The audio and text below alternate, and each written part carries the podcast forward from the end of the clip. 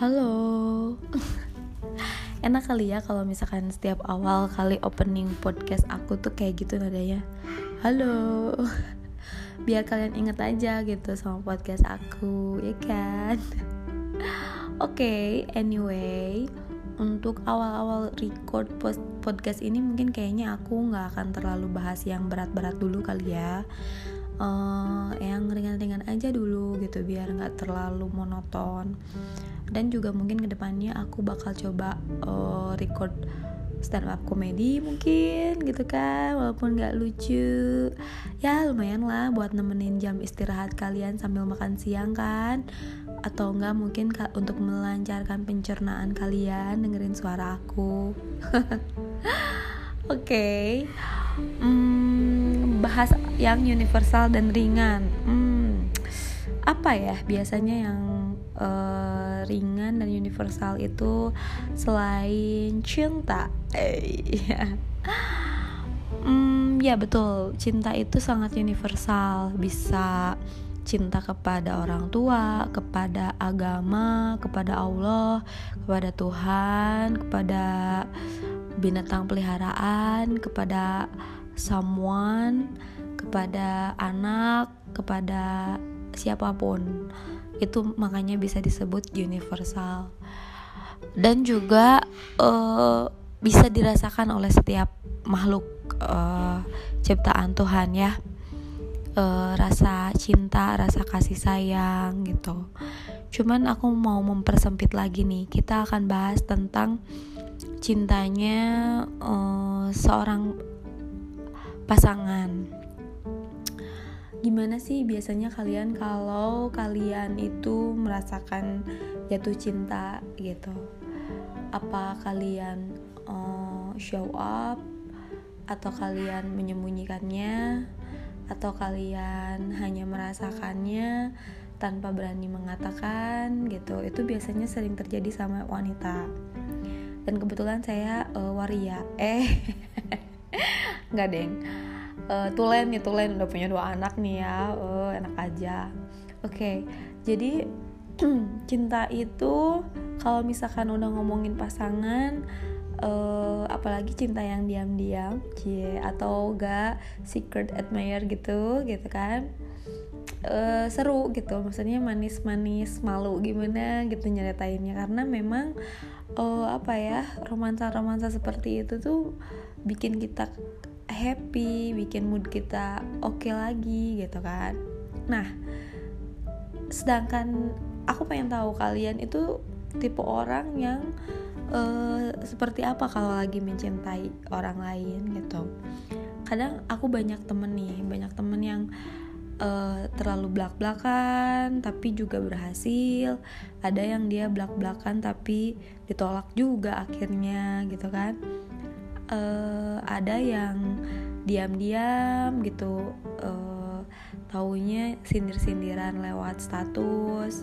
Atau enggak, ada juga yang berani ngomong tapi gak terlalu blak-blakan juga gitu. Itu semua banyak sekali caranya.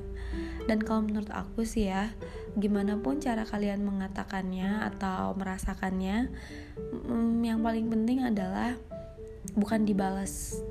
Tapi yang paling penting adalah kalian merasa lega dengan perasaan itu. Jadi jangan sampai perasaan cinta itu berakhir menjadi menyakitkan atau mungkin terpendam hingga akhirnya kalian menderita sendiri. Itu kalau menurut aku sih bukan jalan keluar gitu. Karena kan mencintai itu suatu kebahagiaan ya. Entah itu diterima atau tidak itu bukan jawaban. Maksudnya diterima itu bonus. Kalau ditolak itu ya udah gitu. Toh perasaan cinta itu kan gak harus terbalas kan. Ya udah gitu, suatu saat juga nanti kamu bakal menemukan yang win-win solution. Kayak ibaratnya ketika kamu mencintai si A juga mencintai balik ke kamu, itu baru win-win solution gitu. Jadi kalau misalkan gak dibales ya udah gitu, maksudnya ya nggak apa-apa karena perasaan kamu ke dia tuh tulus gitu, maksud aku kayak gitu. Jadi daripada ujungnya kamu menderita sendiri, memendam rasa itu sendiri, itu jadi beban tersendiri buat kamu menyimpan perasaan seperti itu gitu. Jadi kalau menurut aku sih, mau itu wanita, mau itu laki-laki, mending diungkapin aja gitu. Kalau aku sendiri sih, aku belum pernah ya mengutarakan duluan, karena kalau zaman aku tuh zaman aku muda, emangnya udah tua banget ya gue. Zamannya aku masih labil itu gengsi aku tinggi, sehingga kalau misalkan aku ngomong duluan nih aku suka nih sama kamu gitu, seperti bukan malu sih, harga diri gue tuh runtuh gitu. Tapi sebenarnya aku pengen aja ngomong duluan kalau dipancing tapi nggak pernah dipancing, jadi ya udah nggak pernah ngomong duluan gitu. Kayak di reply 1988 gitu kan, dipendem kayak si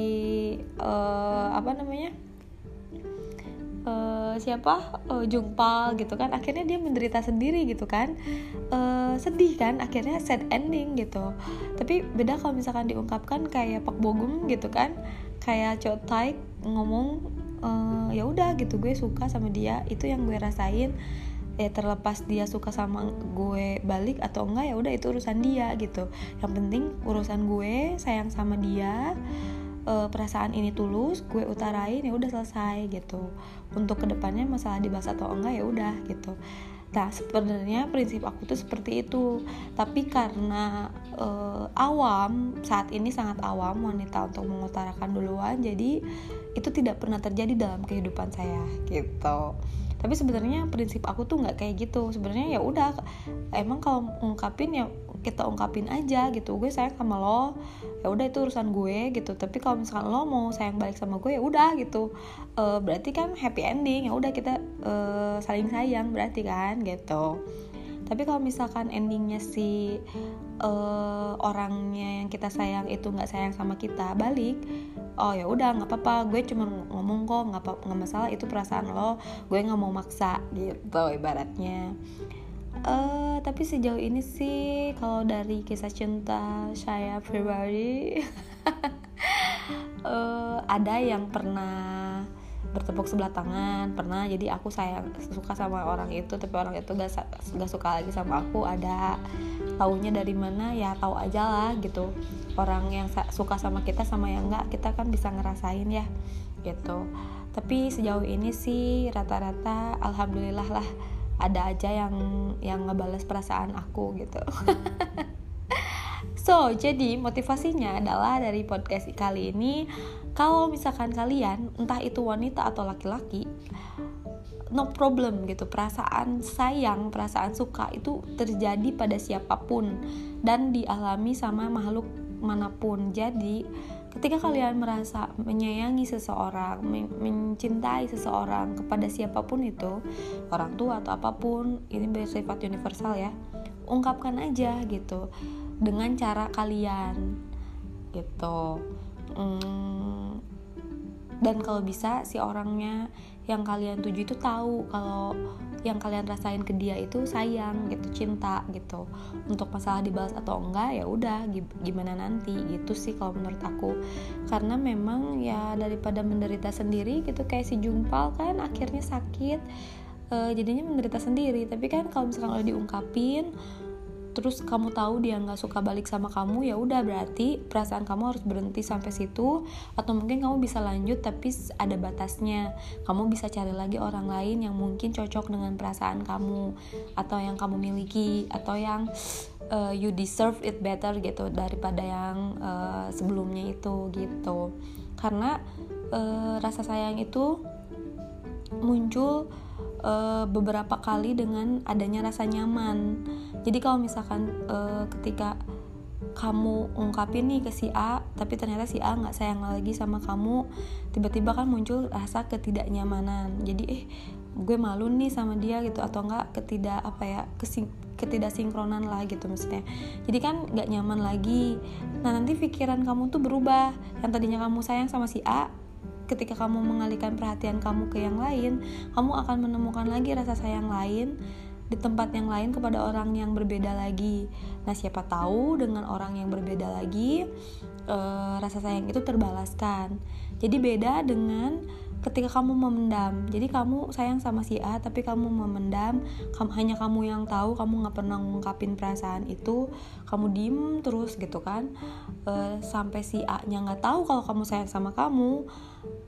Jadinya kamu susah buat move on karena kamu fokus sama satu orang aja gitu. Karena kamu nggak pernah ngungkapin, kamu berimajinasi dengan sendirinya dengan perasaan kamu terlalu sayang dengan perasaan kamu ke dia, atau mungkin kamu takut perasaan itu menjadi berubah ketidaknyamanan sampai kamu memendam terus perasaan itu. Dan kalau menurut aku sih itu sangat merugikan kamu gitu. Jadi lebih baik ya udah, mau gimana pun endingnya kamu ungkapin aja, gimana pun situasinya kamu ungkapin aja sampai akhirnya orang yang kamu sayang itu tahu bahwa kamu sayang sama dia. Dan kalau misalnya dia nggak respect sama perasaan kamu, ya udah kamu bisa dengan lega move on, ngelepasin perasaan itu. Rasa ketidaknyamanan akan muncul, jadi kamu mencari kenyamanan yang lain. Gitu sih menurut aku, Dewi Fortuna hari ini. Oke, terima kasih udah dengerin podcast aku yang capruk gak jelas. Semoga kedepannya aku bisa ngasih cerita-cerita yang indah lagi, nemenin hari-hari kalian yang kurang bagus. Dan semoga setelah mendengarkan podcast aku, hari kalian menjadi indah. Terima kasih.